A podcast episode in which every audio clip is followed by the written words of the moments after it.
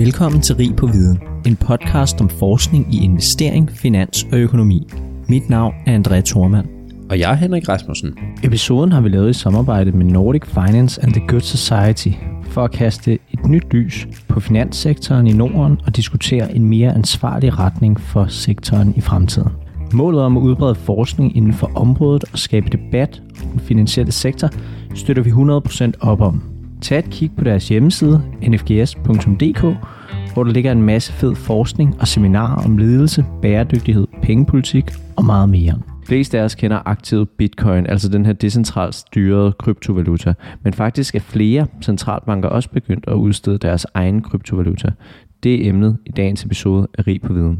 Vi har fået besøg af topøkonomen Lars Christensen, som er ekspert på det her emne. Tusind tak, fordi du vil være med igen, Lars. Tak. Du har været med før. Det har jeg. Så, øh, så det er jo super perfekt, og vi har jo talt om sådan noget som pengepolitik tidligere, men med et lidt andet perspektiv, end vi skal tale om i dag. Øhm, hvor kommer din interesse fra det her omkring digital eller kryptovaluta egentlig fra? Jamen, man kan jo sådan set sige, at jeg egentlig ikke er særlig interesseret i digitale valutaer eller kryptovalutaer. Jeg er interesseret i penge. Jeg er interesseret i pengepolitik, og øh, som del af det, så kommer der jo selvfølgelig en innovation af, hvad penge er. Men du kunne sige, Lars, er du interesseret i øh, trykketeknologi på papirpengesedler, eller er du interesseret i møntsamlinger? Og der vil jeg sige, der er interessen relativt lille. Der er måske en historisk interesse, men, men, men, men i og for sig, så ser jeg lidt det, at penge kan være digitale på samme måde, som vi taler om forskellige teknologier til at øh, lægge et vandmærke ind i en øh, pengeseddel. Altså at det, øh, det, er, det er pengepolitikken, der interesserer mig. Det er ikke så meget teknologien. Men nogle gange kan teknologien jo godt have en effekt på, hvordan vi fører pengepolitik, og øh, hvordan det vi økonomer kalder agenterne i økonomien, altså aktørerne i økonomien, de agerer. Øh, og, øh, og det papir, vi skal tale om i dag, der har jeg egentlig taget det udgangspunkt at sige, men hvad betyder det for pengepolitikken, hvis vi introducerer digitale valutaer, altså udstedt af centralbanker? Okay, lad os lige prøve at få skidt sådan nogle grænser op. Øh, nu talte vi også lidt inden her, vi, vi gik i gang. Men først og fremmest, vi kender sådan noget som bitcoin. Altså, hvad er forskellen mellem for eksempel en bitcoin og en centralbank, der udsteder en digital valuta? Jamen, hvis vi tager de historiske briller på, så øh, kan vi jo gå tusind år tilbage, og der har jo eksisteret penge i tusinder år. Penge er noget, der opstår, før der opstår stater, regeringer, centralbanker. Øh, fordi penge er nyttige. Om vi så bruger øh, skaller, eller om vi bruger øh, metalstykker, eller om vi bruger kvæg, øh, det har alt sammen været brugt som penge. Øh, og så har vi jo en periode, så hvis vi går sådan tusind år tilbage, øh, jamen, så har man, benytter man de penge, som opfylder nogle kriterier for, at det er let at bruge som penge. For eksempel, at det er almindeligt accepteret, at det her, det er penge. At øh, hvis jeg kan komme med en ko og sige, det er en ko, den betaler jeg med, det koster fire køer at få en kasse bajer, så, så, er, så er det det, der er betalingsmidlet. så skal det være sådan accepteret. Og vi er alle sammen godt, det ville være ret besværligt, hvis vi skulle betale med køer, og vi skulle slæve, slæve dem rundt. Øh, men det kunne godt være, at der var noget andet, vi kunne betale med. Øh, nogle papirsedler, øh, nogle plastikstykker, nogle metalstykker, og der er en, øh, en accepterethed af det. Det kan man jo sige, sådan nogle penge kan udstedes af regeringer, centralbanker. Øh, centralbanker er jo offentlige institutioner. Danmarks Nationalbank er en offentlig institution. Øh, men det kan også udstedes af private banker. Historisk er det jo sådan, at banker har udstedt penge, og vi har en meget lang øh, øh, historik med velfungerende pengesystemer, der er fuldstændig private. Øh, kalder det free banking, altså at der er banker, som agerer i gåsøjne centralbank. De udsteder deres egne penge. Vi har eksempler på det her faktisk nu, hvis man tager til... Øh, til Skotland eller til øh, Nordjylland, så vil man se, for eksempel i Nordjylland, så kan man se øh, pundsedler, der er i omløb, hvor der står bankers navn på. Øh, og øh, det er kommersielle bankers navn. Det er fordi i Nordjylland, der står øh, bankerne for selve trykningen af penge. Mm. Det er så at sige ikke dem, der bestemmer pengepolitikken, men det at få trykt pengene, Det er udlagt til bankerne, og det kommer en historik af, der har været private penge. Mm. Og hvorfor så den her lange historiske introduktion? Det er, fordi kryptovalutaer, bitcoin og andre, er private penge, eller forsøg på at lave private penge, øh, og de digitale. Det, der er karakteristisk ved øh, penge, for at penge skal have værdi, så skal der være et eller andet, der gør, at vi ikke bare kan trykke uendelig mange penge. Øh, den måde, som vi kontrollerer det i Danmark på, det er, at vi har en målsætning. Det er, at Danmarks Nationalbank siger, at vi skal holde kronens værdi over for euroen fast, og vi vil købe og sælge kroner, for altid at sikre, at kronen ligger nogenlunde fast i forhold til euroen. Det er altså en målsætning, som man fortæller omverdenen, at vi trykker ikke bare mellem sedler, vi, vi, vi, vi lader os binde selv af den her målsætning. Mm. Men det er jo også en, øh, en fristelse.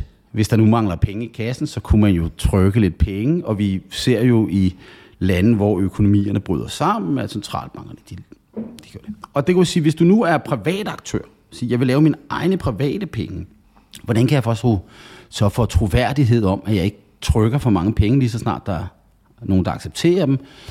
Jamen det kunne jeg gøre ved at lave en digital algoritme, som jeg ikke kan røre, som bestemmer, hvor mange mønter, der bliver produceret, hvor mange sædler, der produceres, hvor mange digitale penge, der bliver produceret. Og det er det, der er kernen pengepolitisk forståelsesmæssigt i en, i en bitcoin, det er, at bitcoin bygger på en teknologi, hvor der i princippet er en algoritme, der hver dag, hver sekund producerer nye bitcoins, ikke fysiske mønter, men elektroniske mønter, som bliver produceret. Den måde øh, bitcoins algoritme er lavet på, der øh, vokser bitcoin konstant, men den vokser med en langs, øh, øh, altså den vokser hele tiden, men den vokser med en langsommere og langsommere vækstrate, øh, som til sidst nærmest går i nul. Mm. Og det betyder jo, at antallet af bitcoin i cirkulation er begrænset. Øh, og, og, og det betyder jo, at det er derfra, værdien af bitcoin kommer. Det er, at der er nogen, der går op i efterspørgen, og udbuddet er begrænset. Så kan det få en værdi. Hvis udbuddet ikke var begrænset, så var det svært at få en værdi. Hvis vi sammenligner det med centralbank udstedte digitale valutaer, dem har vi altså ikke nogen af endnu. Mm. Øh, men vi har en række projekter rundt omkring i verden, hvor man ser på at skulle introducere det her. Øh, de er i princippet ikke bundet til en algoritme. Øh, en øh, centralbank udstedt digital valuta svarer præcis til udstedelse af sedler og mønter på samme måde som Danmarks Nationalbank gør. Øh, man kan i princippet, når man laver en digital valuta, centralbank valuta, så kunne man godt binde det op på en algoritme. Men hvis man gjorde det, så dekoblede man værdien af den centralbank producerede øh, digitale valuta fra de, den del af valutaen, man ellers producerer. Så hvis for eksempel mm. vi i Danmark skulle have en e-krone, kunne vi kalde den, en digital version af den danske krone, så vil man lave den på en sådan måde, at en e-krone og en almindelig krone bliver handlet en til en. Så når man veksler den om, så vil den altid være en til en. Det er dermed også ikke en ny krone, det er en krone, der er teknologisk digital, men den er altså bundet til produktionen af den anden. Så man kan forestille sig, man kan producere uendelig mange, eller man kan producere uendelig lidt, men basalt set så er det den pengepolitiske regel, hvis man skal kalde det det. For eksempel, at man har en fastkurspolitik, eller man har en inflationsmålsætning, der bestemmer, hvor mange digitale kroner øh, man producerer. Og det er jo lidt interessant det fordi at penge, i hvert fald i vores del af verden, er jo i høj grad ikke fysiske længere. Altså, det er nærmest kun håndværkere, der render rundt med kontanter eller andre, hvad ved jeg, ja. sorte penge og så videre, ikke? Øhm, som, som omlykkes i, i kontanter i Danmark i hvert fald. Andre steder i verden er det anderledes. Men hvis vi har en verden, hvor at penge alligevel er digitale, fordi de står inde på ens telefon, hvad er så forskellen fra det over til, at vi har en, nu ved jeg godt, det er i Sverige, men, men hvis vi havde en dansk e-krone, ja. Jamen, øh, det er jo et rigtig, det er et rigtig godt spørgsmål. Det er et vigtigt spørgsmål. Jeg forstår også, hvad øh, en introduktion af en digital valuta betyder. Øh, min 9-årige datter, hun synes, det er meget, meget øh, for dårligt, at hendes morfar ikke har udstyret hende med et kreditkort, som hun siger. Hun vil have et debitkort. Øh, fordi nu er hun altså trods alt 9 år. Så nu synes hun, det der med kontanter, det er helt åndssvagt. Og det kan jeg sådan set godt se, fordi mor og far synes også, det er åndssvagt, fordi når man skal give børnene lommepenge, så skal man jo hæve nogle penge, som man jo aldrig vil gøre. Øh, og, øh, og derfor er en digital løsning jo en mere behendig løsning. Øh, sådan set også for et 9-årigt barn. Og et 9-årigt barn kan i dag godt forstå, øh, at de sætter pris på, at pengene skal være digitale i stedet for at være fysiske, fordi de reducerer nogle transaktionsomkostninger. Ikke? Øh, det tager tid at gå, få hæve nogle penge og ned i en punkt og ned et andet sted i forhold til en digital overførsel. Ja, de skal højst sandsynligt sætte dem ind i banken igen for at kunne handle på Præ- nettet. Ikke? Præcis, ja. Og det er jo det, fordi hele deres verden er også at sige, jamen jeg skulle kunne købe noget til nogle spil på min iPad eller på Præcis. min computer osv. Øh, så, så der er masser af den der, øh, så verden er jo digital på den måde. Og man sige, hvad er så forskellen? Når vi taler om øh, øh centralbankudstedte øh, penge, øh, digitale penge, så kalder vi det øh, digit, eller Central Bank Digital Currency. Centralbank udstedte digitale valutaer. Jeg kan godt lide i det, der så altså hedder CBDC, og erstatte det sidste C og sige cash i stedet for currency. Det kan jeg godt lide at gøre, fordi at vi skal i virkeligheden tænke på digital, en e-krone, som en digital, fysisk mønt eller seddel. Og hvad er forskellen så? Mm. Jamen, når vi kigger på den samlede udstående pengemængde, så definerer vi pengemængden normalvis som sædler og mønter i cirkulation, altså de fysiske sædler og mønter, plus indestående på bankkonti. Mm. Det er sådan set definitionen på pengemængden. Og den kan sige, den kan centralbanken overordnet set kontrollere ved at producerer penge, og den måde en centralbank producerer penge på, det er sådan set ved, at den øh, går ud og opkøber eller sælger nogle aktiver. Så hvis øh, den danske nationalbank øh, for eksempel vil øge pengemængden, øh, fordi kronen måske var blevet for stærkt i forhold til euroen, så går den øh, ud og køber nogle obligationer, statsobligationer typisk, og så sælger den nogle kroner. Så bruger man altså penge i cirkulation. Øh, og de penge havner jo også på, typisk på bankkonti. De langt de fleste af os har meget, meget lidt fysiske kontanter på os, men vi har masser af vores penge som indestående på bankkonti. Mm. Øh, og, og det er den snævre forståelse, snævre, snævre definition af, hvad øh, vi kalder pengemængden. Der er forskellige pengemængdedivisioner, der bliver mere brede og siger, jamen, okay, hvad hvis man nu har på en anfordringskonto, hvor man kan man er begrænset på, hvornår man kan tage den ud og sådan noget, hvor meget skal det så tælle med og sådan noget. Det er sådan en teknisk diskussion om, hvad, hvad pengemængden egentlig er. Men, men, men overordnet set, så er det altså både sædler mønter og indskud på bankkonto. Og så kan du så sige, men indskud på bankkonto, det er jo allerede digitale penge. Hvad er forskellen så? Jamen forskellen er den, at en bank kan også skabe penge. En kommersiel bank kan også skabe penge. Så når jeg går ned og sætter mine penge ind på min bankbog, så kan banken tage pengene og låne dem ud til nogle andre. Mm.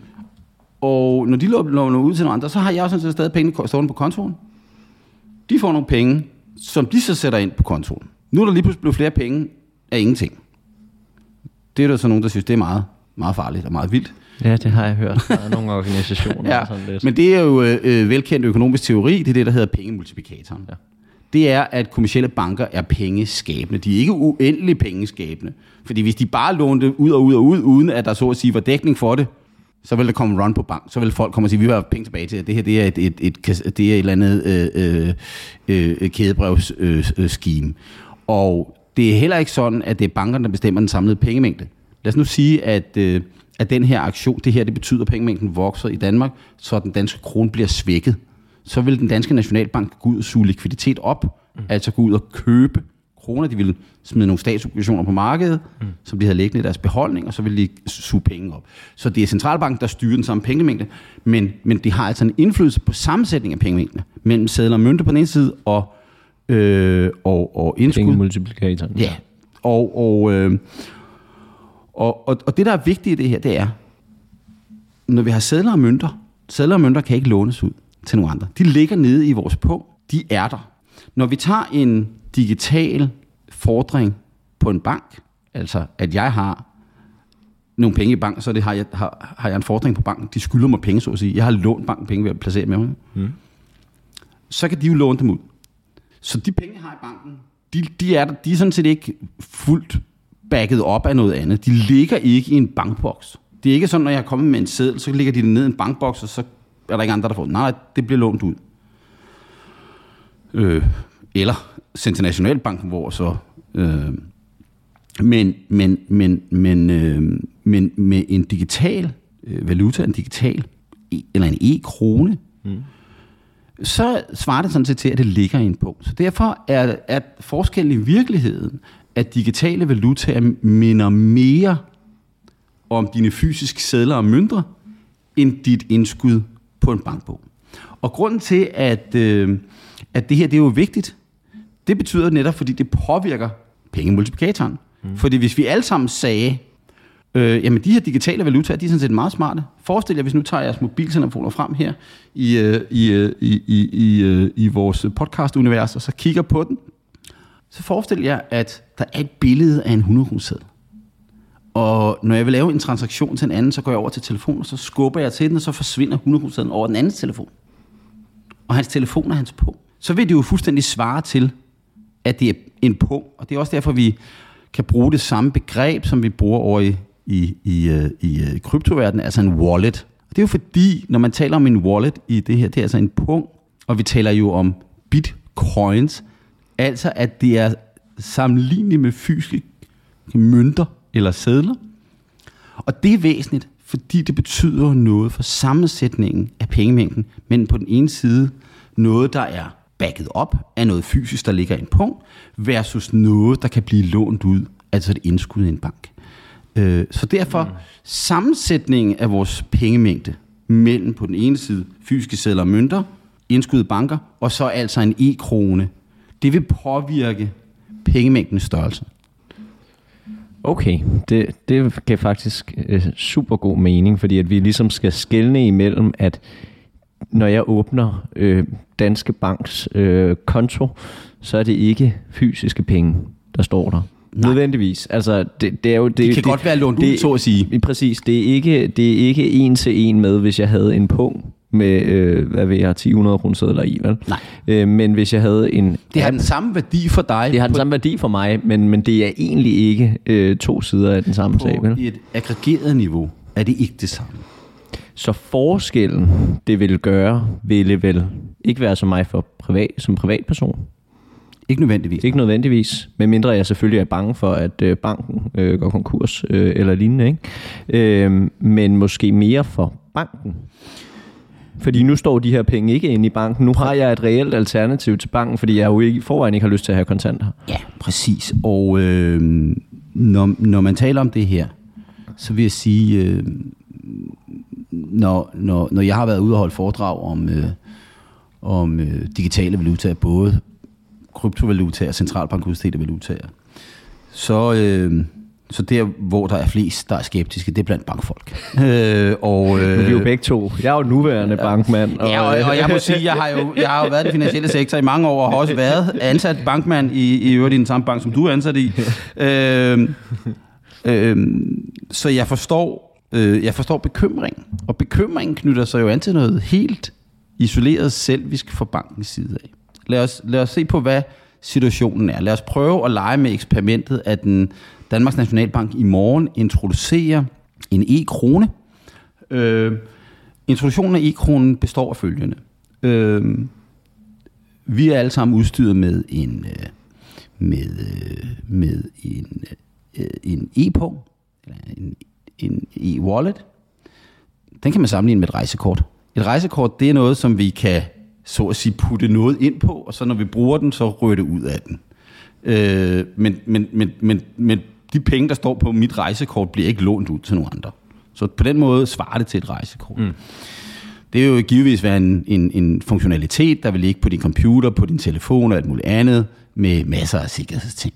Øh, så man kunne også godt forestille sig, at den teknologi var en integreret del af din, din, øh, din øh, banks netbank.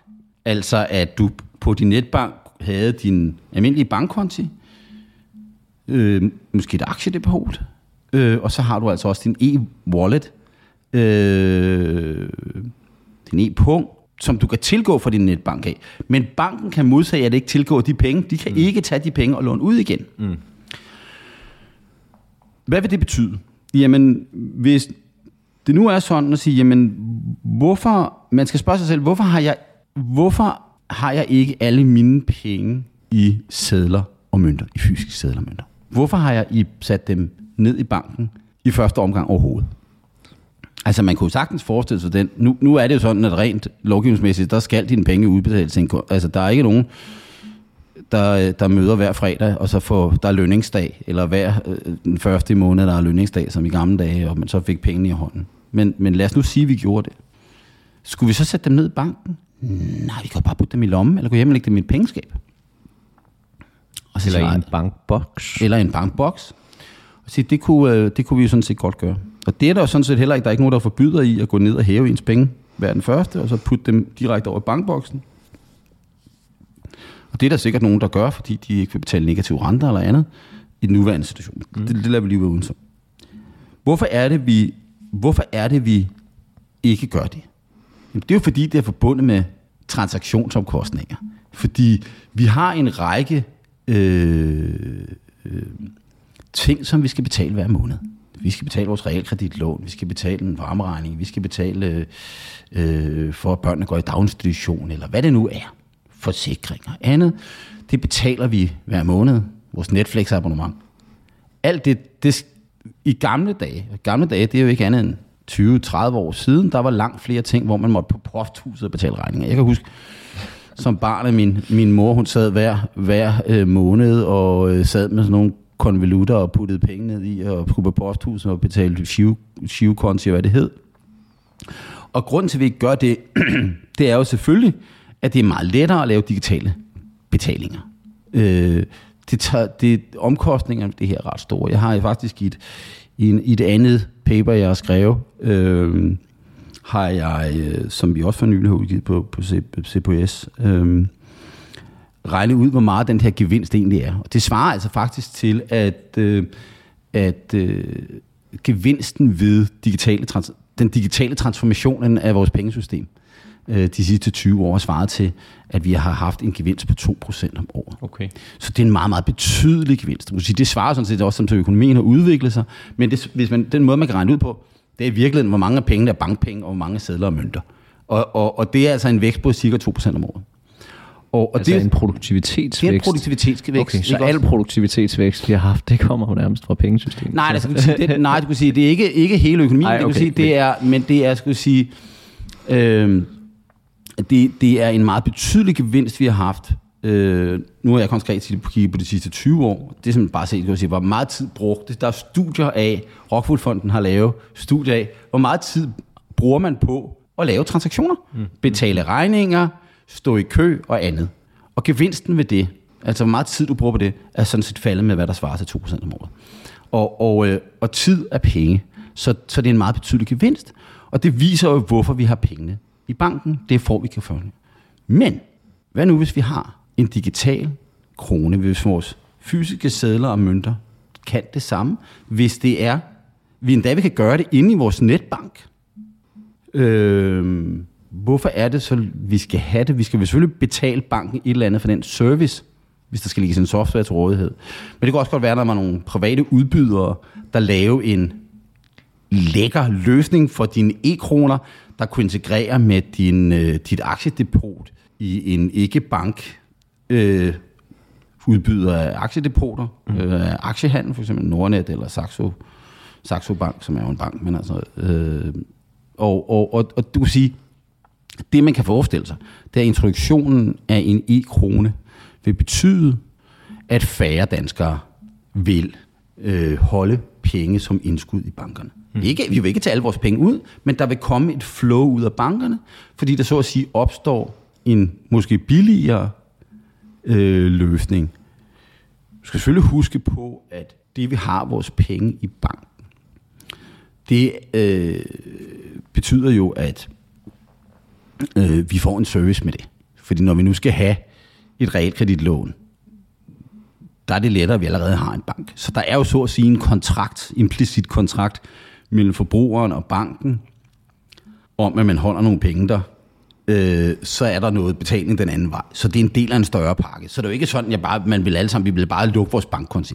Det er meget usandsynligt, men det er dog sandsynligt, at hvis man introducerer en e-krone, at der vil være et vist skal vi sige, outflow fra bankerne. Ja, ja, der er jo nok også noget, altså en anden grund til, at man har en bank, er jo også sikkerheden, ikke? Altså, jo. vi kender altid alle sammen øh, tanker om, hvad ved bankrøverier og så videre, ikke? Og bankbokse, altså det er grunden til, at man vel startede med at sætte, men var vel også for lidt at være ja, sikker ja, det er på, klart, og det, de er ikke blevet stjålet Det er derfor, det er derfor, du bare har liggende derhjemme, Præcis, ikke også? Ikke? Og, øh... så, så hvis, hvis en bank var, eller ville introducere en mulighed for at opvare kontanter, eller ikke kontanter, det gør de jo allerede, mm. men, men, men kontanter, de ikke kunne låne ud, så ville det vel svare til en digital bankboks. Fuldstændig, og den digitale bankboks kunne, kunne, øh, kunne man, hvis, hvis det var nu var det, der var efterspurgt, og det kan vi se, det er til sydenheden ikke efterspurgt. Problemet ved det er selvfølgelig, at en digital bankboks vil koste penge. Og, ligesom en bankboks gør, ja, fysisk. Ja, præcis, ikke også? Og, øh, og, og det er det, vi normalt kalder rentemarginalen. Ikke? Den måde, vi betaler for at bruge den service, der er en bank, det er rentemarginalen. Det er der er forskel på det, vi får i rente, siger, at vi får i rente, når vi indskyder penge på banken, og det rent penge lånes ud til. Problemet er selvfølgelig nu, at lige har vi nu negative renter. Det er altså ikke noget usædvanligt i. Det her med, at vi har negative renter, det bliver bekræftet som noget meget usædvanligt. Hvis vi tager hensyn til inflation, så har der været masser af historiske eksempler på, at vi tidligere har haft negative renter. Vi har nominelt negative renter. Mm. Tror jeg personligt ikke holder så meget længere, men, men, men, men det er sagen. Men udlånsrenten er også meget lav. Øh, og det er den forskel mellem udlånsrente og indlånsrente, som bankerne i princippet tjener sine penge på. Også tjener penge på. Ja.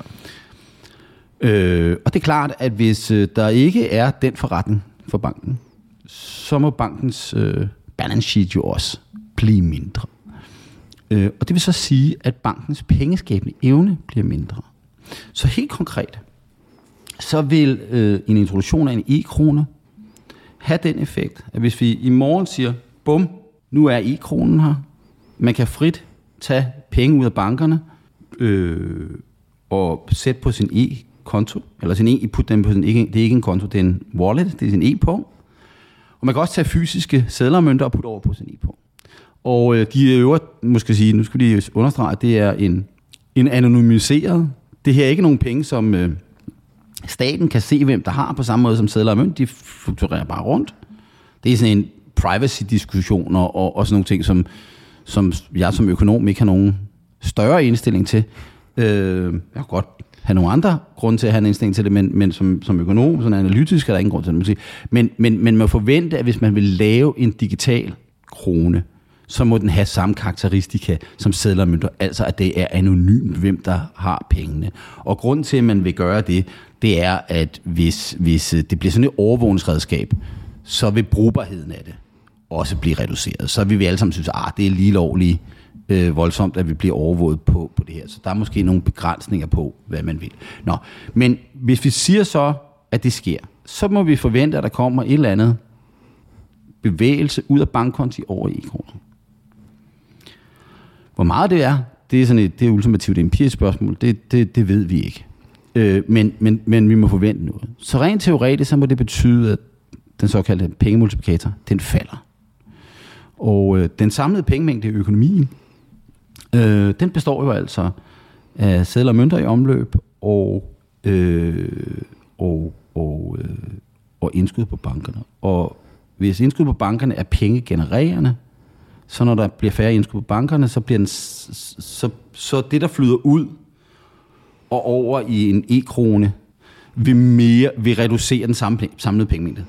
Ja, så pointen er, at hvis der er færre, der sætter penge ind i bankerne, så har øh, hvad hedder det, bankerne mindre mulighed for at benytte den her pengemultiplikator-effekt og låne penge ud. Præcis. Fordi de låner ud med gearing. Ja, exakt. Ja. Og det betyder jo altså, at øh, selvom man egentlig kunne sige, at det er bare en intern omfordeling mellem den forskellige typer af penge, så vil det også reducere den samlede pengemængde. Hvad vil det betyde rent konkret? Jamen det vil jo være en pengepolitisk stramning.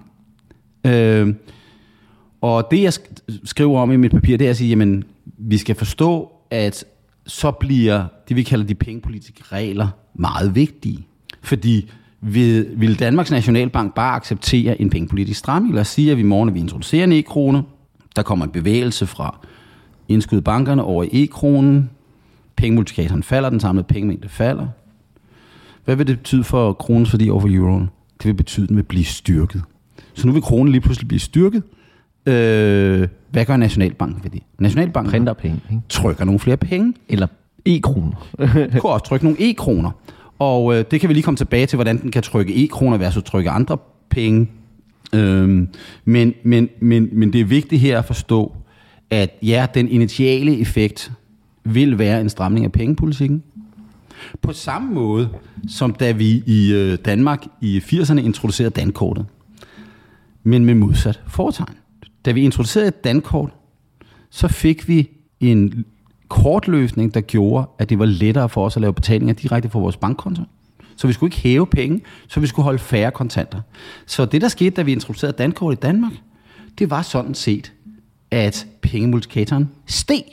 På daværende tidspunkt havde vi også en fastkurspolitik, og så gjorde Nationalbanken det modsatte, sugte, øh, sugede penge op. Øh, men vi kan se i takt med de her... Så det er i virkeligheden, når vi vil, vil, vil introducere en e-kron, så vil vi i virkeligheden vende en udvikling, som vi har set i rigtig, rigtig mange år, imod en stigende pengemultiplikator, bevæger os i retning af en lavere pengemultiplikator. Mm. Øh, og, og, og, og det har en effekt, men det, men det betyder ikke, at centralbanken ikke kan føre pengepolitik. Øh, det betyder heller ikke, at banker ikke koopererer. Banker kan stadig lave det, som banker laver. Men der kommer en konkurrenceudsættelse på bankerne øh, i, ved at, at, at gøre det her. Øh, sådan rent praktisk vil jeg tro, at en e-krone vil blive fuldstændig integreret på øh, til det, i, som del af dit, dit, dit banksetup. At du har din... Så for de fleste mennesker vil de sådan sige, gå sådan ikke opdage det. Altså, det vil ikke betyde noget i det store hele, om man, man holder noget, men det betyder, selvfølgelig betyder noget for renteudviklingen også. Fordi hvad sker der her? Ved den her en, hvad er det, der er karakteristisk ved sædler og mønter? Det er, at de ikke får rentet. Det vil sige, hvis jeg holder sædler eller mønter, så får jeg ikke nogen rente på dem. Øh, det kan jeg gøre, hvis jeg putter pengene i banken. Og så siger jeg, pengene, vores, vi har negative renter i bankerne. Ah, vi har ikke negative renter i bankerne i forhold til den omkostning, der er ved at holde pengene selv. Så man skal se transaktionsomkostningen ved, vi, vi, de fleste danskere holder stadig glædeligt penge i banken. Glædeligt, det ved jeg ikke, om de gør, men, men, men de har pengene i bankerne, mm. selvom renten er negativ. Der er meget få danskere, der siger, tager jeg alle mine penge ud af banken og holder dem i fysiske sedler mønter, fordi de ved godt, at det gør livet alt for besværligt. Så de transaktionsomkostninger, vi har, dem skal vi så at sige regne med i det her. Øh, men transaktionsomkostningerne ved at holde sædler og mønter i digital form, altså en e-krone, falder jo markant, når man introducerer en e-krone. Og derfor så må man forvente det der, den der bevægelse ud. Jeg kan godt tænke mig at vende tilbage til det praktiske i at føre pengepolitik, mm. hvis man indfører en digital valuta. Fordi jeg ser mange beskrivelser af det her, som sådan er lidt for fantasifulde. Jeg tror nok, nogen der er ude i, øh, i skal vi sige... Øh, Lad os lige skitsere nogle af teorierne, hvis yeah. de er der, øh, Lars. Altså, hvad, hvad er det ideale, noget, det ideale mål? Nej, men jeg vil sige, noget, noget af det, som jeg jo ofte hører, det man ofte hører, det er, at hvis vi laver sådan en e-kron her, så kan, så kan centralbankerne jo bare digitalt trykke penge, og så kan de øh, sende dem ud til folk. Nogle gange så øh, kobles det her øh, sådan digitale, øh, en e-krone sammen med et eller andet setup om borgerløn for eksempel, så kan Nationalbanken bare trykke nogle penge, og så har vi alle sammen en punkt, pengene kommer ind på, og så producerer vi bare det. Og så må man jo sige, at det at vi introducerer en teknologisk løsning på, hvordan vi laver penge, skal jo ikke ændre på vores målsætninger for pengepolitikken. Så det var jo ikke sådan, at vi skulle sige, okay, øh, nu kan Nationalbanken bare gøre det her. Nej, altså en nationalbank opererer på en måde om, at når den udsteder penge, så trykker den ikke bare pengene, uden at der er noget den anden vej. Så når man trykker en, når den danske nationalbank trykker penge, enten i digital form eller i fysisk form, så foregår der en eller anden form for handel. Nationalbanken agerer i markedet, for eksempel ved at købe en statsobligation. Mm. Og modsat, når den vil suge penge op, så sælger nogle af de statsobligationer, så de har stående, og så henter den penge op. Det ville der jo ikke være forskel på, hvis, man, hvis nu at Danmarks Nationalbank sagde, øh, nu vil vi godt sende nogle e-kroner i cirkulation, så vil man gå ud de øh, operationer, man laver, dem vil man så lave e-kroner i stedet for at lave med digitale overførsler.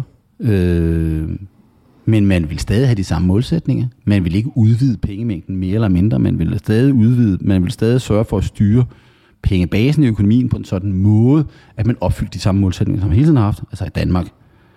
Øh, øh, fastkurspolitikken, hvis det for eksempel var i Sverige, som har en inflationsmålsætning, så vil Rigsbanken, den svenske centralbank, føre en pengepolitik, hvor man styrede pengemængden på en sådan måde, så man sikrer sin 2% inflationsmålsætning. Det ændrer man ikke ved, og det tror jeg, det er vigtigt at huske på.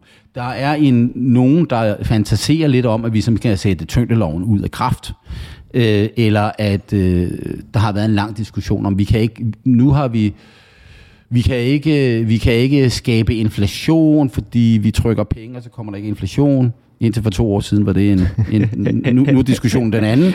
Nu, nu har man trykt nogle penge, og så er der kommet inflation, og nu er der så nogen, der mener, at det har ikke noget med, med penge at gøre. Øh, det, vi, øh, penge må til sydenheden ikke have nogen effekt på inflationen, hverken den ene eller den anden vej, men det har det altså.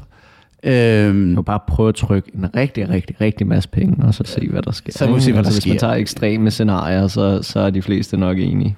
Ja, så, så kommer inflationen, og, øhm, men, og, og, men, men det jeg vil sige med det her, mm. det er, at det er vigtigt at understrege, at vi taler om teknologi her. Det er en teknologi, der ændrer på efterspørgselen efter forskellige former for penge, og det kan påvirke den samlede pengemængde gennem for eksempel at påvirke øh, pengemodskaterne. Det kan også påvirke den rente, der er i økonomien. Det kan komme tilbage til. Og det betyder, at centralbankerne skal tage hensyn til det. Men det ændrer ikke fundamentalt ved den måde, centralbankerne opererer på. Det ændrer ikke ved de målsætninger, centralbankerne har. Og det tror jeg er ret vigtigt i øh, forståelsen af det her. Men nu stiller jeg det dumme ja. spørgsmål. Ikke? Øh, hvorfor, altså hvis centralbankerne øh, vil øge, øh, eller hvad hedder det, vil føre ekspansiv øh, pengepolitik, ja. ikke øge pengemængden af XYZ årsag, fordi at inflationen for eksempel var ja. for lav. Ikke? Ja. Øhm, hvorfor kan de så ikke gøre det ved bare at hælde helikopterpenge ud og I det, stedet for at gøre det med en transaktion, hvor man øh, hvad hedder det, opkøber nogle statsobligationer, som man gør i dag. Altså, øh, kunne, det, kunne de to ikke være en til en? Øh, jo, øh, det, det kunne man. Øh, altså i princippet kan, øh, altså begrebet helikopterpenge kommer fra mit store idol, øh, Milton Friedman, som beskriver det som ikke noget, som man bør gøre, men derimod som en tankeeksperiment for at sige, nu udvider vi pengemængden. Altså spekulerer hvad nu hvis der flyver en, en helikopter rundt øh, med en Federal Reserve chef i og smider penge ud? Øh, hvad sker der så? Og nu er man fri for helikopteren jo. Ja, nu kan øh, sige, nu har en, og, ja, men du kan sige, der er jo sådan set ikke, der, der er jo ikke ændret i, at der kunne køre en bil rundt i øh, Københavns gader fra Nationalbank af og bare øh, tømme 1000 kroner ud på gaden, og så gøre det digitalt. Der er en årsag til, at vi ikke gør det her, det er jo princippet, at øh, en centralbank er, opererer i virkeligheden øh, sådan rent regnskabsteknisk som en virksomhed. Der er et solvenskrav, øh, og... Øh, så de har brug for noget på deres balance, så at sige, når de propper noget Så når der bliver sendt penge ud, så skal der være noget på den anden side. Mm. Og det er altså det er obligationer for penge, øh, og, og, øh, og øh, hvis, hvis vi sagde helikopterpenge i den forstand, at øh, finansministeren Nikolaj Varme kunne ringe over til Lars Rode og sige, nu skal du printe 50 milliarder i kroner. Øh, så vil vores pengesystem bryde sammen med det samme. Fordi så har vi det, vi kalder monetarisering af et offentligt underskud. Og øh, det er vigtigt at sige, at det er en, øh, det er en diskussion om pengepolitik generelt, og, og forhold mellem pengepolitik og finanspolitik og centralbankens uafhængighed, men det har sådan set ikke noget at gøre med det digitale element, fordi det har man hele tiden kunnet, og det er sådan noget, man gør, har haft gjort i Venezuela eller Argentina eller øh, øh, Zimbabwe. Så, så, så Nationalbanken kunne godt også i dag sige, hey, nu printer vi en masse penge og sætter dem ind på en konti ja, øh, altså, for alle danskere. Ikke? Altså det bør ikke være noget Den, den danske centralbanklov vil nok ikke muliggøre det, men, men, men, men praktisk set. i praktisk skal vi bare lave Nationalbankloven om, ja. og øh, øh, vi kunne også lave en situation, hvor at... Øh, at øh, finansminister Nikolaj Vammen havde direkte adgang til at trække på en konto på, i centralbanken. Men det behøver vel ikke at være tilknyttet? Altså, fordi det, det er vel nogle sådan kinesiske det, mure, der ja, det er, hinanden. det er et operationelt setup, man har i centralbanker. Det jeg bare siger, det er, at hvis man gjorde det, så kollapser kronen. Ja, ja, det er klart. Hvis, så, hvis, hvis så, regeringen begynder at blande sig i, hvordan øh, vi, vi udsteder penge ja. og så videre. Og, og så, så, så, øh, så, så, så, så det, det, man derimod kunne forestille sig, øh, som jeg også diskuterer med papir, det er, at man kunne sige, at den pengepolitiske regel, som man har, øh, den kan jo ligesom blive implementeret via to instrumenter lige pludselig. Via e-kroner og et gå sådan almindelige kroner. Øh, det giver ikke flere instrumenter, fordi det der er det instrumentet, det er den samlede pengemængde. Øh, men man kunne dog sige, at hvis man nu havde en automatik, nu forestiller os, øh, at vi har en øh, centralbank med, øh, ikke med en fast valutakurspolitik, men med en inflationsmålsætning.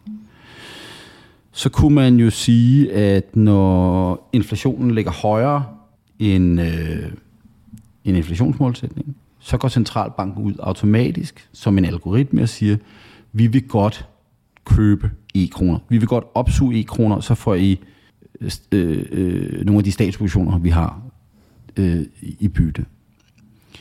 Eller modsat, når inflationen er for lav, vi vil godt, øh, vi vil godt købe statsobligationer for e-kroner. Det er en pengepolitisk regel. Øh, den pengepolitiske regel kunne måske også have noget med arbejdsløsheden og hvis vi så arbejdsløsheden med i det, så ville det være det, vi kalder en talerregel. øh, det er den type regler, som centralbanker overordnet set følger. Mm. Men man kunne sige, man kunne nærmest programmere det her. Man kunne sige, jamen det her gør vi altid. Og så oven på det træffer vi så pengepolitiske beslutninger med at fortsætte med at operere, som vi normalt gør. Så forestil os et op, vi indfører en e-kroner, og e-kronen er så bundet på en, en quasi-algoritme, som gør det her. Grunden til at sige, at den algoritme, det er, at man kan ikke lave et system, hvor den bare køber og sælger automatisk. Men man kan sige internt, at der kom nogle ordre til aktørerne i centralbanken om at gøre noget nu. Og det gjorde de. Øhm, øh, så, så vil man have et system, hvor man havde sådan en, kan en lean against the wind politik, hvor e-krone-reglen, den fungerer som det første lag i pengepolitikken, og så oven på det, så gør man det, man i øvrigt har behov for på den måde, man i øvrigt vil gøre. Øh, vil det ske? Det tror jeg ikke. Øh, øh, øh men det er et eksempel på, hvordan det kunne give anledning til udviklingen af nogle nye pengepolitiske operationelle metoder, kan man sige. Den, den, den måde, man gennemfører pengepolitikken på, kan, øh, kan godt blive ændret af, af det her. Øh, jeg tror også, det er vigtigt at understrege, at øh, igen, at det er centralbanker, introduktionen af digitale penge, eller af en, en e-krone, mm. ændrer ikke målsætningerne. Nej, nej. Og, og, øh, og, øh, og derfor kan man så sige, når man har hele diskussionen om digitale valutaer, både kryptovalutaer, altså privatudstillet og centralbankudstillede valutaer, så er det ligesom også vigtigt at forstå, øh, mange af de diskussioner, vi har, de, ligesom, de kommer ikke nok til bunds i forståelsen af, hvad er penge for en størrelse. Altså fordi der er forskellige dimensioner af penge. Den, når, man, når man beskæftiger sig med penge, penge politisk teoretisk, som en økonom, så går man sådan set bare op i, hvor meget, hvor stort emnet er. Emnet er det, vi typisk ville kalde pengemængden i, i, en, i en økonomisk model. Øh, og når man skriver sine ligninger op i sin makroøkonomiske model, og der står emnet, så står der jo aldrig nogen steder, at så meget er sædler, og så meget er mønter, og så meget er bankindskud, og så meget er digitale valutaer, fordi som økonomer går vi sådan set ikke op i det. Det vi som økonomer går op i, det er at sige, men i hvilken omfang har pengemængdens størrelse indflydelse på et, den nominelle efterspørgsel i økonomien, og dermed også på inflationen, og dermed også for eksempel på valutakursen. Det har vi en oplevelse. Men sådan det der rene betalingssystemsmæssige, og det her det er noget, som jeg, øh, som jeg har haft rigtig mange diskussioner med over de sidste halvanden år med min, med min, øh, med min gode forskningskollega på CBS, øh, professor Jonas Hedman. Øh, Jonas beskæftiger sig med den digitale del af det her. Han beskæftiger sig med teknologien? Altså, hvad er betalingssystemerne? Og jeg som med økonomhatten på beskæftiger mig med, hvad er inflationseffekten? Hvad er effekten på den nominelle efterspørgsel i økonomien? Og der kommer en interessant dynamik ud af at diskutere mm, det der, fordi det vi jo ofte ikke gør som øh, når vi taler om penge, det er, at vi slet ikke gør os klart, at penge er alle mulige forskellige ting. At penge definerer vi normalt som værende tre forskellige ting. Det vi kalder en unit of accounting, en regneenhed. Det er nok det, vi, der vi alle sammen, når vi taler om penge, så lægger vi mærke til noget. Fordi de koster 5 kroner eller 100 kroner. Det er regneenheden. Mm. Det andet element, det er også, at penge er en øh, værdiopbevaring. Altså at vi har de her penge liggende i en pengeboks, fordi vi skal have et forbrug senere. Eller vi har dem stående på en bankkonto. Det, det er værdiopbevaring. Man må sige, at øh, værdiopbevaringsstenen er blevet mindre og mindre vigtig i, i, i takt med, at vi har fået et mere og mere udviklet finansielt system. Fordi hvis du har penge nok, for langt de fleste af os, har vores opsparing står jo ikke i, hverken på en bankkonto eller i fysiske sedler Det er parkeret i vores friværdi eller i vores pensionsopsparing. Det er de to primære måder, man sparer på i Danmark. Øh, så der kan man sige, der er pengeelementet sådan set forsvundet. Øh, så det taler vi ikke så meget om heller. Mm, men det sidste, det er så altså det her som betalingsmiddel. Mm. Altså det, vi laver transaktionerne med, det interesserer økonomer sig slet ikke for. Og, øh, og, og, øh, og jeg kan godt se, at jeg selv i forhold til at have forsket i de her ting, øh, selvom jeg har beskæftiget mig professionelt med, med, med pengepolitik i snart 30 år, så, så har det faktisk, øh, diskussion om digitale valutaer, har i virkeligheden åbnet, har øh, gjort min forståelse af penge dybere. Fordi, ho, kunne det faktisk være, at, de, altså, at teknologien havde en indflydelse på den del af pengepolitikken, som jeg interesserer mig for, nemlig hvad det betyder for inflationen, hvad det betyder for nominel inflation. Og det er sådan set det, jeg prøver at afdække i det papir, det er, hvad er det er. Øh, og så netop strengt prøver at holde det teknologiske ude af det, andet end at det kan have en effekt på de elementer. Ja, så du, du dissekerer ligesom yeah. emmet, ikke? Øh, så at sige, og hvad består det af, og kan det have nogle effekter modsat det, som økonomer øh, normalt øh, siger, at det er et M, øh, og er det M ja, større og, og, eller mindre? og jeg tror også, det er derfor, at når du, når du ser dis- diskussionerne om, øh, om kryptovalutaer, der er så relativt få økonomer, der interesserer sig for det. Fordi vi er simpelthen... vi, vi, vi har svært ved at sige, jamen, hvad er dog ideen med det her? Ikke ideen med, at der kunne være privat pengeudstedelse, for det forstår økonomer godt. Mm. Men fascinationen af teknologien, det er jo bare M. ikke? øh, og, og, og du starter med at sige, jamen, hvorfor interesserer du dig for digitale valutaer? Så siger jeg, det gør jeg sådan set ikke, fordi det er jo bare M. Men hvad nu hvis teknologien ændrer på, hvordan vi forstår M? Præcis. Øh, eller at der kommer gå konkurrerende emmer. Offentlige og private for eksempel.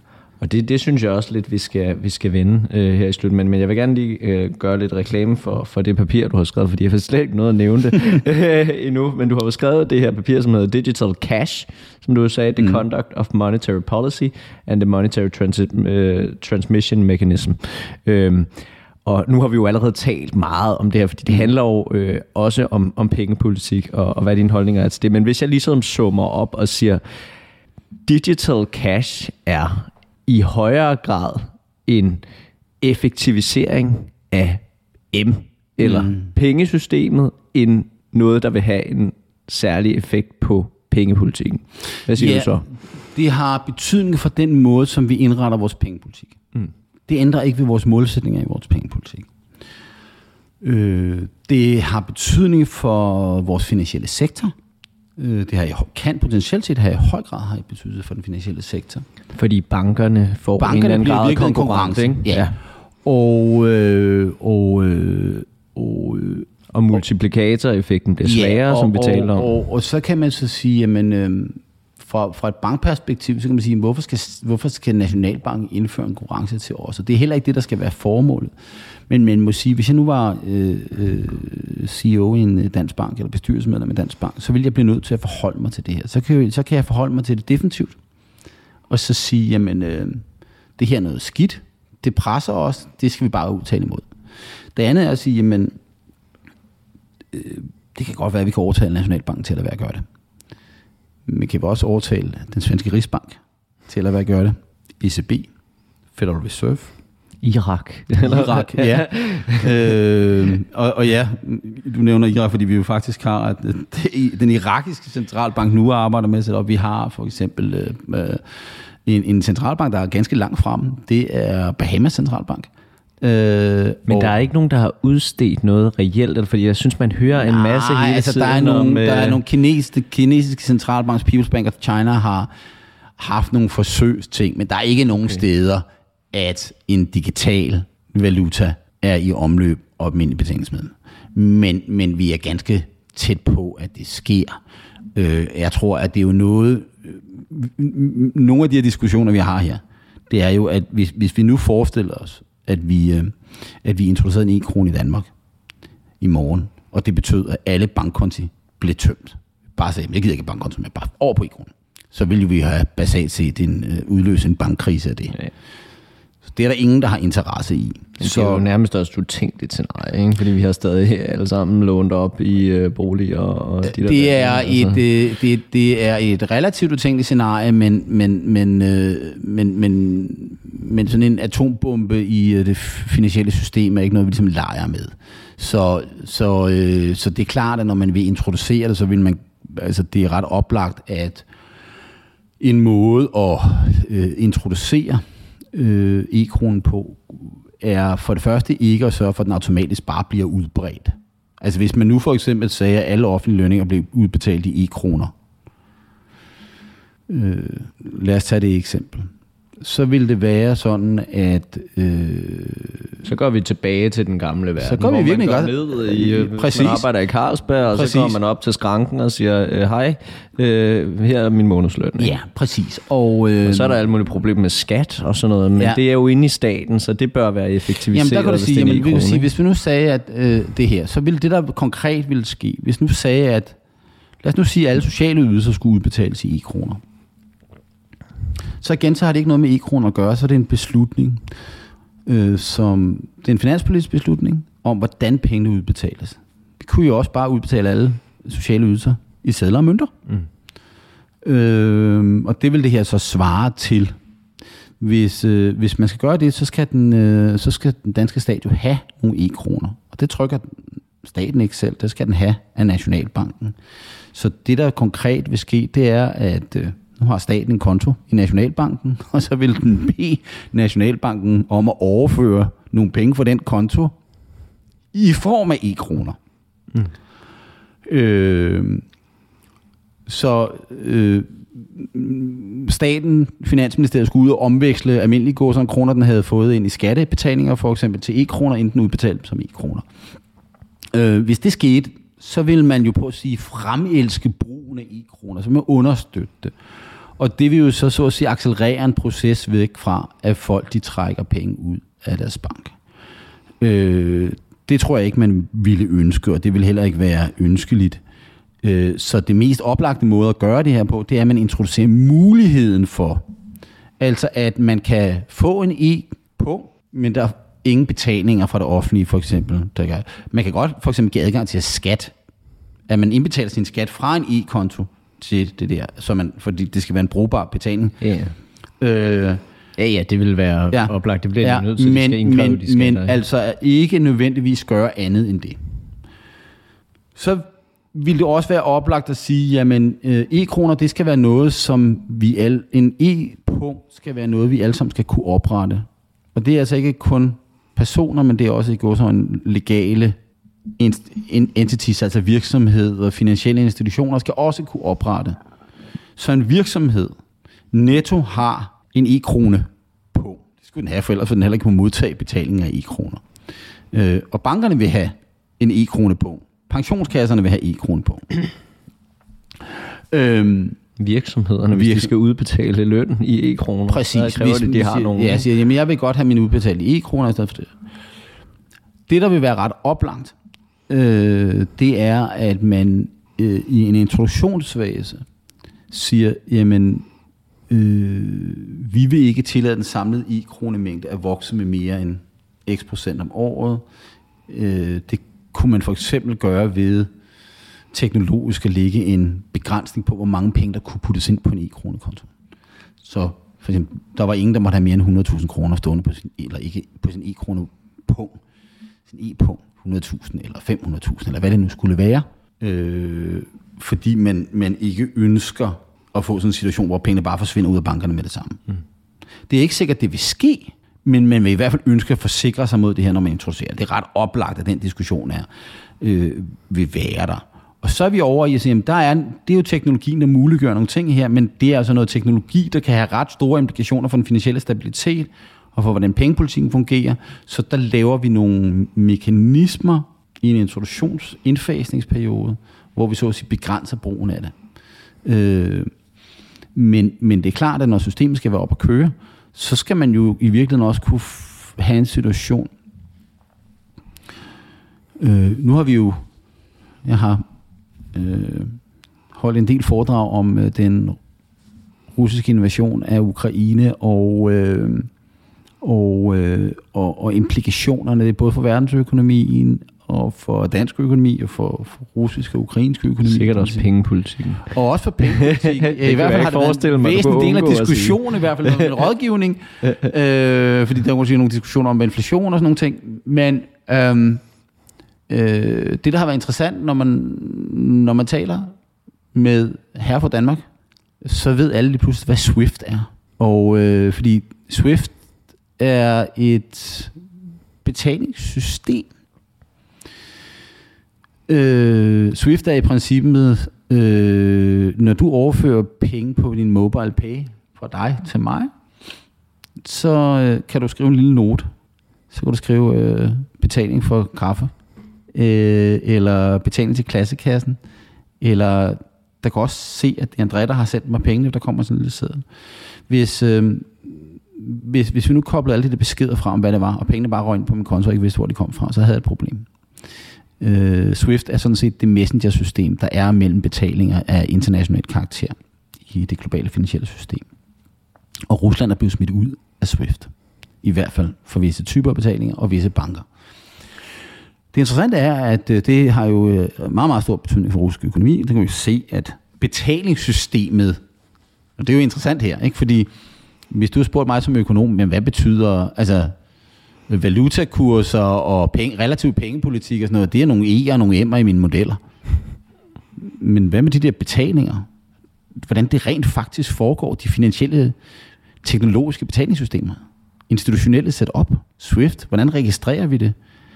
Øh, så når, havde du ikke haft et svar. Så havde, jeg, så, havde, så, havde, så havde jeg trods... Øh, øh, noget over 20 års erfaring fra den finansielle sektor, og øh, 15 år som, øh, som rigtig bankmand, egentlig ikke, jeg vidste det nok godt, øh, fordi jeg selvfølgelig trods alt har været bankansat i, i, i 15 år, og, øh, og været øh, relativt langt inde i, i maskinrummet, men jeg vil sige, når jeg tænker på min gamle tid på et trading floor, så var det ikke det, vi stod og talte om på vores morgenmøder om morgenen. Det var de der betalinger øh, de mennesker, der tog sig af de ting, det var sådan den lidt mere grå del af, af banken, ikke? og nu er det lige pludselig det vigtigste. Ja. Og, øh, og det vi sidder og taler her om, det er jo i virkeligheden også den samme diskussion, som vi har i forhold til Swift. Hvad hvis de der systemer ikke fungerer? Hvad hvis der ikke er tillid til den måde, at vi overfører penge fra hinanden på sædler og mønter, bankkonti? Derfor så er det jo inde og røre ved noget, som potentielt set er rigtig, rigtig farligt, hvis vi gør det. Hvis vi ikke gør det ordentligt. Og derfor er det jo også meget naturligt, at for eksempel Danmarks Nationalbank har været meget, meget afvisende hidtil i forhold til det Men man kan jo også godt se fra Nationalbankens side endnu, i forhold til e-kroner. I forhold til e-kroner. Ja. Og, og Danmark, det her det er ikke noget, vi skal gøre i Danmark. Det ja. har vi jo indtil for få måneder siden sagt, at det skulle ikke ske. Nu har Nationalbanken jo så øh, øh, sagt, at den diskussion skal vi nok have, og vi skal, vi skal blive klogere på det. Og det hilser jeg i høj grad velkommen, fordi vi kan jo ikke være i en situation, hvor at vi i fremtiden får, med stor sandsynlighed, efter min mening, digitale private valutaer, kryptovalutaer, kryptoaktiver, som bliver udbredt i mere og mere omfang til alle mulige ting. Vi får regeringer og centralbanker, der udsteder, centralbank udstedte øh, digitale valutaer. Så betyder det jo lige pludselig også, at hele vores betalingssystem setup bliver anderledes Øh, men det betyder jo sådan set også, at hvis man skal kunne veksle en svensk e-krone, en svensk e-kroner, øh, til en dansk e-krone, så kræver det jo også et eller andet sted, at vi skal kunne give en e-krone på til svenskeren.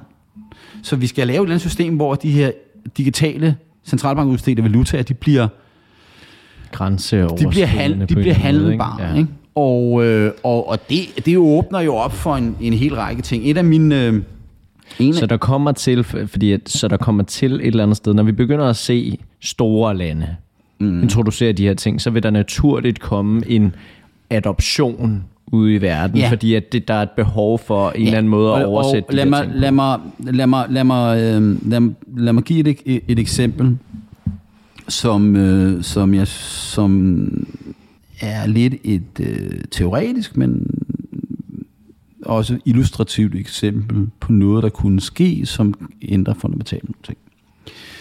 Jeg nævner faktisk øh, Bahamas centralbank før. Og øh, Bahamas øh, har en dollar. Bahamas-dollaren er bundet til den amerikanske dollar en til en. Man har det, der hedder et currency board. Og det vil sige, at man har lige så stor pengemængde, som man har reserver så der ligger lige så mange, så at sige, i bankboksene i, i Bahamas Centralbank, lige så mange US dollars, som man har udstedt i Bahamas dollars. Øh, Bahamas Centralbank taler om at udstede en øh, digital valuta. De kalder den sand dollar. Forestil dig, at øh, sand dollar kommer med en øh, velfungerende app, som alle i hele verden kan downloade. Nu har vi en app, som er en dollar. Det er godt nok en sand dollar, men den er 100% backet op af US dollars bagved. Det vil betyde, at Bahamas Centralbank i princippet har indført en global, digital e-dollar, Fordi den er backet op. fordi den er backet op. Hvis jeg nu Så de facto er der været en amerikansk e-dollar. kan være i, i omløb relativt hurtigt, lad os nu Og det er jo forestille et stort land nu. det, det er et ret vigtig, en ret vigtig valuta. Præcis. Og jeg vil sige, hvis jeg nu sad i et land, hvor jeg ikke havde et velfungerende banksystem. Lad os sige, at, jeg, at det her var anonymiseret. At det havde samme karakteristika som kryptovaluta. Der er ikke noget bundet, den er bundet til din app. Men den er altså ikke bundet til en algoritme, men den er bundet til den pengepolitik, som Botswana fører, eller øh, øh, Bahamas fører. Og Bahamas pengepolitik er bundet til dollaren. Og Så- den pengepolitik, så som kunne jeg- ja, Fed fører. Ja. ja, så kunne jeg sidde for eksempel, os sige, Algeriet, høj og volatil inflation, politisk usikkerhed, alt muligt andet, ikke velfungerende banksystem. Nu begynder jeg at gå, alle har downloadet den her app, alle går og betaler med dollars. Hvad vil det betyde? Det vil betyde, at der vil være en enorm efterspørgsel efter Bahamas dollars. Hvad vil det betyde? Det vil betyde, at Bahamas dollaren vil blive styrket.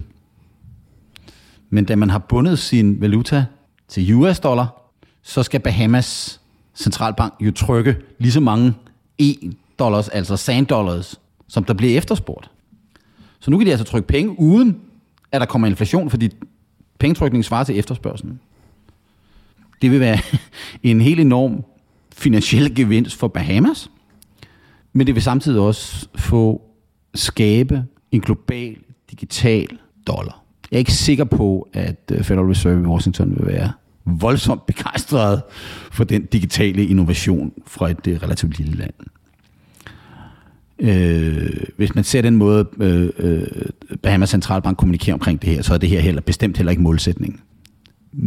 Men det, jeg prøver at sige med det her, det er, at det fundamentalt set er sådan, at en digitalisering af vores betalingssystemer i forhold til både kryptovalutaer, men også øh, centralbankudstedte digitale valutaer, ændrer fundamentalt ved de globale finansielle systemer. Mm. Og det kan man mene om, hvad man vil, men det er den vej, det bevæger sig. Og derfor så er det jo selvfølgelig også sådan, at Danmarks Nationalbank ikke kan bakke sig og kigge ud af luften og sige, at vi bliver ved at gøre, som vi gør. Mm. Fordi betalingssystemer ændrer sig. Og vi har jo i Danmark en tradition for faktisk at være ganske meget fremme i skoene i forhold til finansiel teknologisk innovation.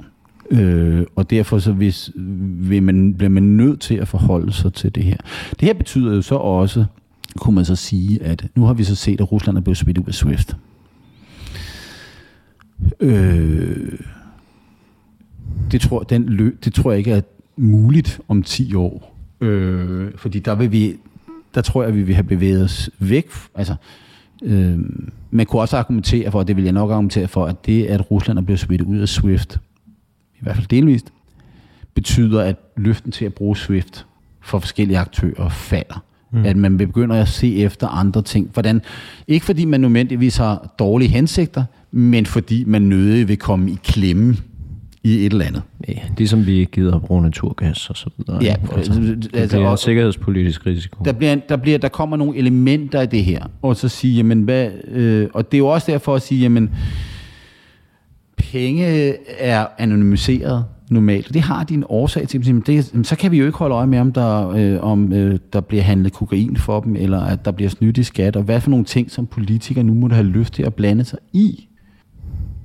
Problemet er bare, hvis man laver sin, bruger sit betalingssystem politisk, så underminerer man også betalingssystemet. Mm, mm. Skal jeg så sige, at jeg synes, det er en ganske udmærket måde at lave sanktioner over for Rusland på, i denne her meget specielle situation. Og jeg mener ikke, at omkostningen er særlig stor, fordi at Swift i virkeligheden synger på sidste vers alligevel. Øh, så, så, men, og, og, og, og, og, og hvad har det så med de digitale valutaer at gøre? Jamen, det har det med, med det at gøre, at netop centralbankudstedte digitale valutaer er der, vi er på vej hen. Og så forsvinder en meget stor del af de der bankoverførsler, vi har. Øh, så i virkeligheden bliver det bare internationale overførsler mellem digitale punge. Mm. E punkt, en dollar punkt, en euro punkt osv. Jeg, jeg har lige et par ting. Vi har, den episoden har været lidt lang efterhånden, men vi, vi skal lige ind på et par ting, for der, der, der er mange ting, der er interessante her. Øh, Først og fremmest så i forhold til renten. Det har vi ikke noget at tale så meget om, men du skriver noget med, at det kan påvirke det nedre ende af rentesatsen, så vidt jeg husker Ja. i artiklen. Kan du prøve sådan at ja, skitsere lidt, hvad er det, hvad, hvorfor er det, det kommer til at have effekt på renten, øh, det her, Øhm, eller kan have? Det kan have en effekt på renten. Og øh, basalt set, så, øh, så er vi alle sammen, øh, træffer vi alle sammen portføljevalg, investeringsmæssigt hver dag. Ja, ah, det lyder, er det ikke kun bankfolk, der gør det? Nej, det gør vi alle sammen, fordi vi træffer alle sammen en beslutning om, øh, den formue, jeg har, vil jeg have den placeret i sædler og mønter fysisk? Vil jeg have dem stående på en bankkonto? Vil jeg have dem købt obligationer? Vil jeg købe aktier? Vil jeg købe et hus? Ved at afbetale på min gæld? ved at spare op? Det er portfoliebeslutninger. Det er investeringsbeslutninger. Og de beslutninger, dem træffer vi på grundlag af, at vi siger, hvordan fordeler vi det her? Og øh, hvis vi får en løsning på at kunne holde øh, noget, der... Jeg vil sige, vi, vi kan placere noget, der er rentebærende, noget, der giver rente, eller så kan vi have det i sædler og mønter. Og det at holde sædler og mønter, Mm. det er forbundet med en transaktionsomkostning. Så jeg vil ikke holde for meget af det. Og derfor vil jeg hellere være over i at, at efterspørge for eksempel obligationer. Mm. Øh, hvis jeg er i en verden, hvor at jeg ikke vil efterspørge obligationer, og jeg hellere vil flytte nogle af dem over i nogle digitale valutaer, så kan man så at sige, sige, så bliver der også ikke kun, der bliver ikke kun suget penge ud af bankerne, der bliver også suget penge ud af obligationsmarkedet. Mm, mm, mm, mm. Det betyder, at i virkeligheden det giver, øh, at vi kan, vi kan, vi, vi, vi, vi, øh, vi, vi påvirker vores, vores allokering her. I forhold til bankerne, øh, så vil jo sådan set øh, betyde, at hvis, vi, øh, hvis, hvis det bliver billigere for os at holde noget ikke rentebærende, så vil alt andet lige skulle renterne være lavere. Så vi vil presse den der ned. Vi renten er allerede negativ. Og ved at gøre det her, så kan vi altså få en situation, hvor renterne bliver endnu mere negative. Mm. Og øh, det betyder så, at vi altså strukturelt, det er ikke pengepolitisk, det er sammensætningen af sædler og mønter og andre finansielle aktiver. Så det er sædler og mønter, det er altså også digitale sædler og mønter. Det betyder, at vi, vi, vi får det problem, vi kalder zero lower bound, at renten falder under 0, og centralbanker kan godt lide at føre pengepolitik gennem at hæve og sænke renten. Det gør den så i praksis ved at intervenere i markederne ved at købe og sælge valuta, eller printe flere eller færre penge, og så påvirke renten på den måde. Men hvis, hvis du er i en situation, hvor renten er negativ, og den så bliver endnu mere negativ, så bliver en problemet større. Og det er udelukkende på grund af den efterspørgsel efter statsobligationer, ja, og, for eksempel, vil være ja, og, og øh, effekten på, øh, ja, ja, ja, og også øh, øh, øh, den samlede, samlede effekt på, øh, på pengemængden, ikke? af, af, af skal pengemultiplikatoreffekten, og i forhold til, hvad der omfordeles. Så hvis du får det her nedadgående pres på renten som følge mm. af, af, af, af den her introduktion af det her, og zero lower bound problemet, som vi kalder det, bliver større, så nogle sige, den svenske Rigsbank har, har blandt andet talt om det her og sige, jamen, det her er et problem. Så må finanspolitikken gøre noget. Mm. Og der er min pointe så bare... Så blander man ting sammen. Så blander man tingene sammen, men behøver heller ikke nødvendigvis at gøre det, fordi vi kan jo bare føre pengepolitik på den måde. Hvis vi øvrigt har ført pengepolitik, pengepolitik siden 2008, vi trykker bare nogle flere penge, hvis det er det, der i gåsøjne bliver problemet. Ja. Så, så min pointe er også i forhold til, der, der er to effekter, der leder til i gåsøjne en stramning af pengepolitikken. Det ene er, at det vi kalder den naturlige rente, den falder, og hvis den falder under 0, så er det svaret til, at vi, vi kan ikke holde renten under, alt for meget under, under 0, men den naturlige rente er endnu længere nede, så holder vi renten for høj som centralbank, og så er det svaret til en pengepolitisk stramning. Den anden, det er altså pengemultiplikatoreffekten. Så det er de to kanaler, hvor vi ved, at øh, øh, introduktionen af en e-kron vil påvirke pengepolitisk, den pengepolitiske stramhedsgrad. Min pointe er så bare, at det er et løsbart problem. Så længe vi har en veldefineret pengepolitisk målsætning, så kan vi bare kompensere for det ved at trykke nogle flere penge. Så, så, så, så igen... Det er noget, der kan ske, men ikke nødvendigvis sker. Øh, det er noget, der sandsynligvis sker. Ja. Men det er ikke noget, der er øh, katastrofalt, fordi det kan modgås med almindelige pengepolitiske ja. operationer. Så det er det, der er vigtigt at understrege her. At i Danmark vil ingen opdage det. Øh, jo, det betyder nogle, nogle relative forskydninger internt, så at sige, pengesystemet og det finansielle system. Men i forhold til den makroøkonomiske, har det ikke nogen effekt, da vi har en klart veldefineret pengepolitisk målsætning via fastkurspolitikken. I inflationsmålsætningslandet, i eurozonen, i Sverige, i Norge, i USA, der er, det, der er det den målsætning, der så at sige vil diktere, hvad man skal gøre med pengepolitikken. Okay. Og det, jeg, jeg vil sige, da vi introducerede dankortet Dankort, i midt-80'erne, ja. der, der, der, der ændrede det jo også ved sammensætning af sædler og mønter. Bare den modsatte vej. Der var jo ikke nogen, der talte om, hvad det betød for pengepolitikken dengang. Fordi den pengepolitiske regel var veldefineret, så det skete automatisk, og det skete gradvis. Og min pointe er sådan set, at det her har den modsatte effekt på pengemultiplikatoren og på den, det vi kalder den naturlige rente, men det ændrer ikke ved, hvad centralbanken har en forpligtelse til at gøre, nemlig at sikre fastkurspolitikken. Og så længe, at der ikke er sådan katastrofale store bevægelser, meget store bevægelser på samme tid, som ville underminere den finansielle stabilitet, så vil man ikke gå så en makroøkonomisk, makrofinansielt ikke opdage det her. Okay.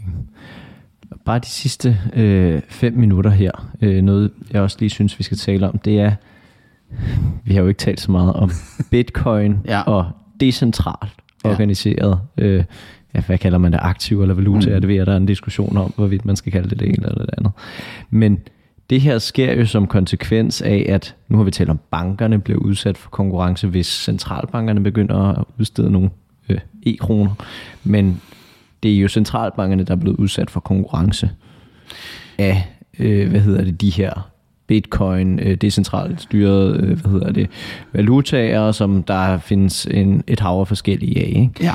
Øhm, det der er mit spørgsmål, det er, at hvor stor skal adoptionen af de her være, før at centralbankerne begynder at få travlt? Jeg synes jo, fordi det er jo ikke almindeligt ja, at bruge nej, de her bitcoin nej, endnu, nej, vel? Altså, og, folk taler om øh, Schweiz, kan man betale øh, sin skat øh, nogle, nogle steder, altså, og alle mulige ting. Ikke, øh, jeg, jeg tror, det er vigtigt at understrege, at når man ser på de utallige rapporter, der er skrevet en række centralbanker de sidste halvanden to år, om introduktion af centralbankudstedte digitale valutaer, så er det interessant, at der er meget, meget stor forskel i de begrundelser, de forskellige centralbanker giver for at introducere det her.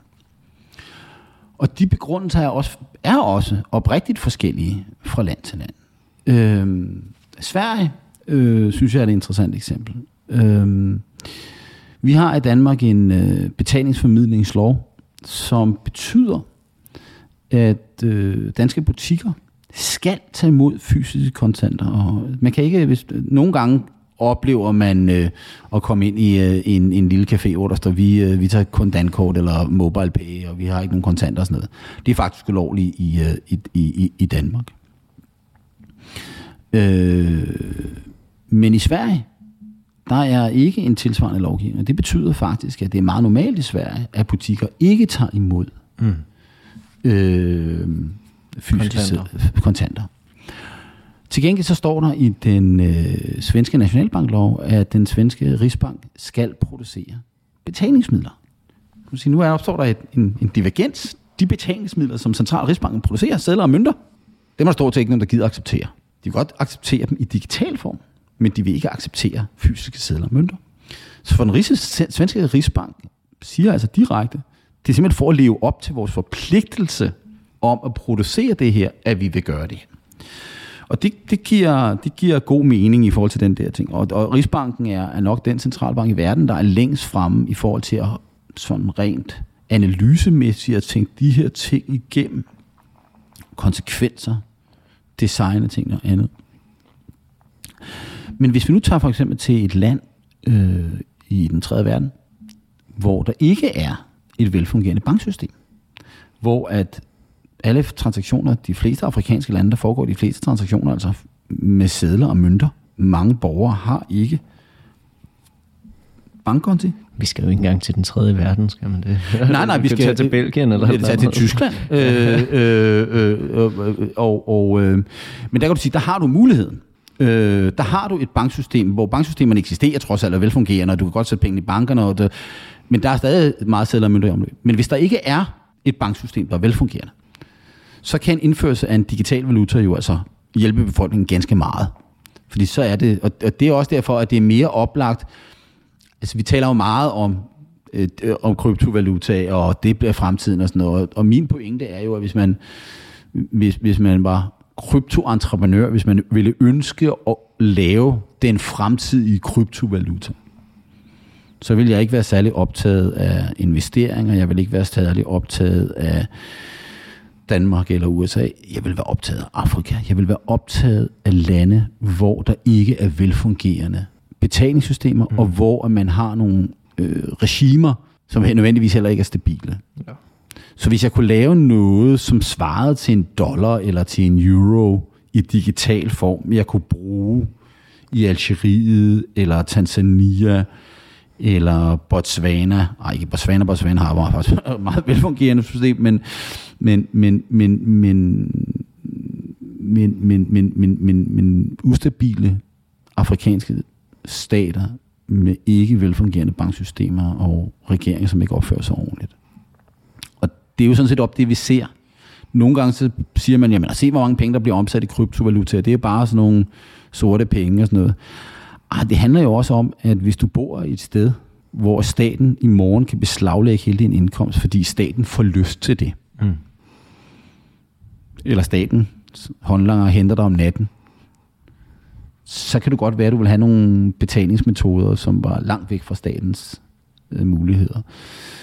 Hvis du opererer et system, hvor at, øh, ejendomsretten er respekteret, og hvor domstolene fungerer, og der er ligesom en eller anden form for beskyttelse mod statens overgreb, så er du meget mere tilbøjelig til at også vil bruge banksystemer og sådan noget, fordi så, så frygter du ikke det. Så derfor, hvis du er russer, og ikke har noget ondt i sinde, men frygter, hvad Vladimir Putin kan gøre, så er det meget naturligt, at du har penge stående i en europæisk bank, eller en svejsisk bank, og du har nogle penge stående i kryptovaluta.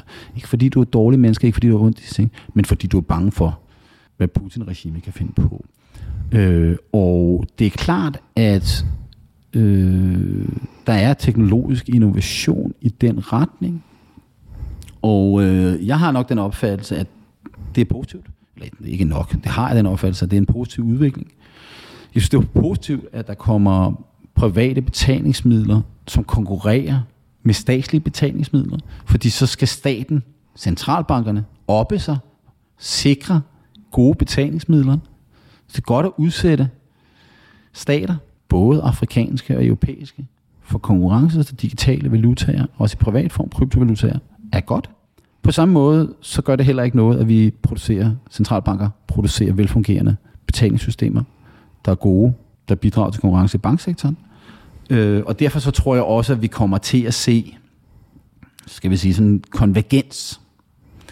Øh, de kryptoverdenen kommer til at bevæge sig væk fra det her lidt underground-agtige ry og meget fokus på, på teknologi og mere over til det operationelle, det brugbare, udbredningen til flere, øh, gennemsigtighed, transparens, også en, en, en forpligtelse til at overholde generel lovgivning, mens vi samtidig kommer til at se en, øh, en accept fra staters side af, at det er altså en del af den øh, teknologiske udvikling, og at centralbanker vi skulle acceptere, at der eksisterer i fremtiden privat udstedte digitale valutaer, som kan spille en funktion.